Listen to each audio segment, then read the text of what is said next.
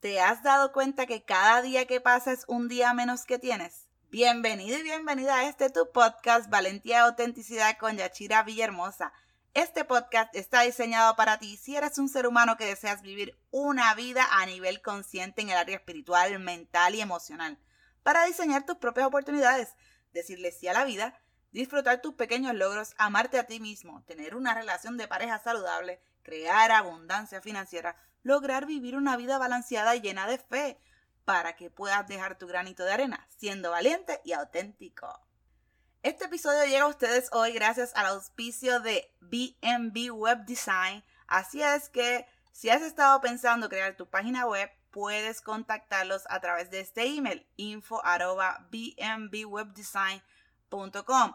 Te dejo más información en las notas del programa. No olvides decirles que escuchaste de ellos a través de este podcast. Créeme que te van a tratar muy bien. Bueno, mi gente, el tema de hoy es el tiempo que se va, no vuelve, y este es tu episodio número cinco.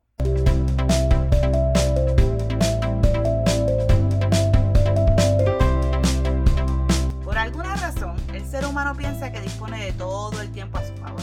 Es decir, que puede dejar para mañana lo que puede hacer hoy. En teoría, tú sí puedes hacer lo que quieras con el tiempo, porque al final tú eres el responsable de tu vida. Mi experiencia con el ser humano que actúa de esa manera es porque da por hecho que el mañana llegará. Te voy a dar ejemplos concretos y cotidianos que nos pasan a todos. Sabes que necesitas comenzar a alimentarte mejor o hacer dieta para mejorar tu salud, pero lo que te sale por la boca es, ay, el lunes yo comienzo. Mientras llega el lunes, estás haciendo y deshaciendo. En el mejor de los casos, sí comienzas el lunes. Pero seamos honestos, ¿cuántos realmente comienzan ese lunes que se propusieron? Hoy quiero que tomes conciencia de uno de los recursos más valiosos, el tiempo. Probablemente sabes que el norteamericano dice time is money. Créeme que esa frase es muy real. Como experta en finanzas personales, déjame decirte que las riquezas no necesariamente se miden en dinero, sino en tiempo. Te voy a dar un ejemplo. Si yo te digo que Petra se gana tres mil dólares mensuales y que Triburcio se gana dos mil quinientos dólares mensuales, ¿quién tú piensas que es más rico? ¿Quién se gana más dinero? Pues mira,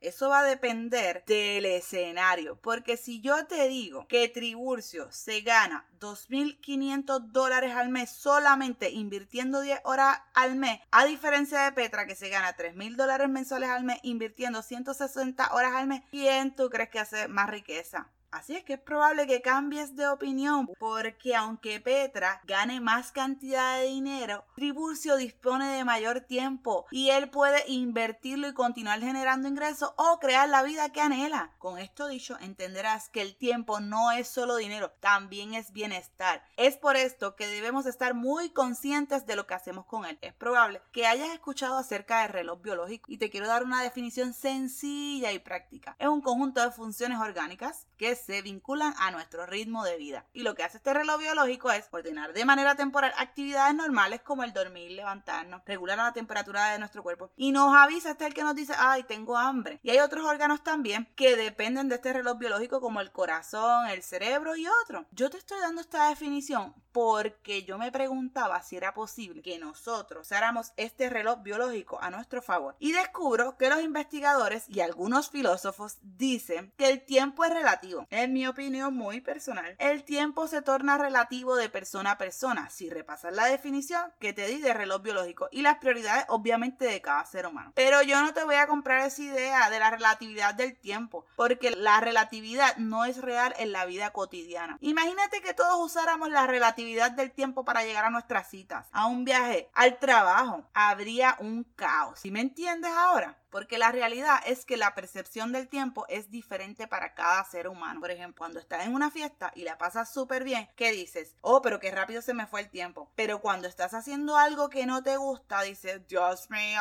que se acabe ya. Eso es lo que nos referimos con perspectiva. Lo maravilloso es que hay algo que se llama reloj y nos ayuda a medir el tiempo. Por lo tanto, todos tenemos las mismas veinticuatro horas del día. Hay una frase que te quiero compartir de Benjamin Franklin. ¿Amas la vida? Pues si amas la vida, no malgastes el tiempo, porque el tiempo es el material de que está hecha la vida. Óyeme, La forma en que administramos nuestro tiempo es la que determinará el éxito o el fracaso en nuestra vida. ¿Tú te has dado cuenta cuánta gente envidiosa hay por ahí diciendo que fulano o perencejo tiene un éxito? Y a veces son tan ingenuos que se creen que es un golpe de suerte. No tienen idea de que una de las claves para alcanzar el éxito es volverte un experto manejando tu tiempo. Yo no digo que no hayan casos de gente con golpes de suerte, pero mi hermano, no son los, son los menos. La mayoría de la gente exitosa es intencional y ha tenido que decir que no a muchas cosas que le gustan. By the way, si quieres aprender a decir que no de manera asertiva, vean el episodio número tres, que ahí te dejé varias herramientas. Mira, me pasó en estos días que una gran amiga me dice: Yachira, si la gente supiera que para escuchar un episodio tuyo de esos cinco minutos, tú has invertido tiempo en oración, ayuno, investigación, edición. Y cualquiera dice: ah, esos son cinco minutos, eso es fácil. Véngase aquí, siéntese aquí para que usted vea cómo es la cosa. Bueno, la gente quiere la victoria, pero no quiere la historia. ¿Quieres tener éxito en tu vida? Sé quien nunca has sido. Pues necesitas invertir bien tu tiempo en lo que realmente es importante en tu vida. Es hora de que definas cuáles son tus prioridades y te dejes de changuerías, compay. Porque usando bien el tiempo no solo puedes hacer dinero, sino que también puedes obtener la vida espiritual que siempre has deseado, puedes recuperar tu salud, puedes tener las relaciones saludables, disfrutar de tu familia y hasta ser una persona que impacte la vida de otros. Hoy te invito a que crees el mapa o cartel de sueños. ¿Cuáles son esas metas que quieres lograr en lo que queda de año? El año no se ha acabado. En tu área familiar, en tu área emocional, en la financiera, en la espiritual, en la física, en la profesional. Puedes poner una foto, un dibujo, una lámina de revista. Si, por ejemplo, en el área física quieres bajar de peso, busca una foto tuya cuando estabas más delgado o delgada, o de alguien que te inspire, y pégala en ese cartel. Una vez la construyas, lo vas a colocar en un lugar visible para que puedas recordarlo diariamente. Pero el cartel por sí solo no funcionará del todo. Necesitas organizar tu tiempo de manera medible con acciones diarias que te lleven a lograrlo. En el próximo episodio estaré compartiendo contigo herramientas para organizar tu tiempo. Si este ejercicio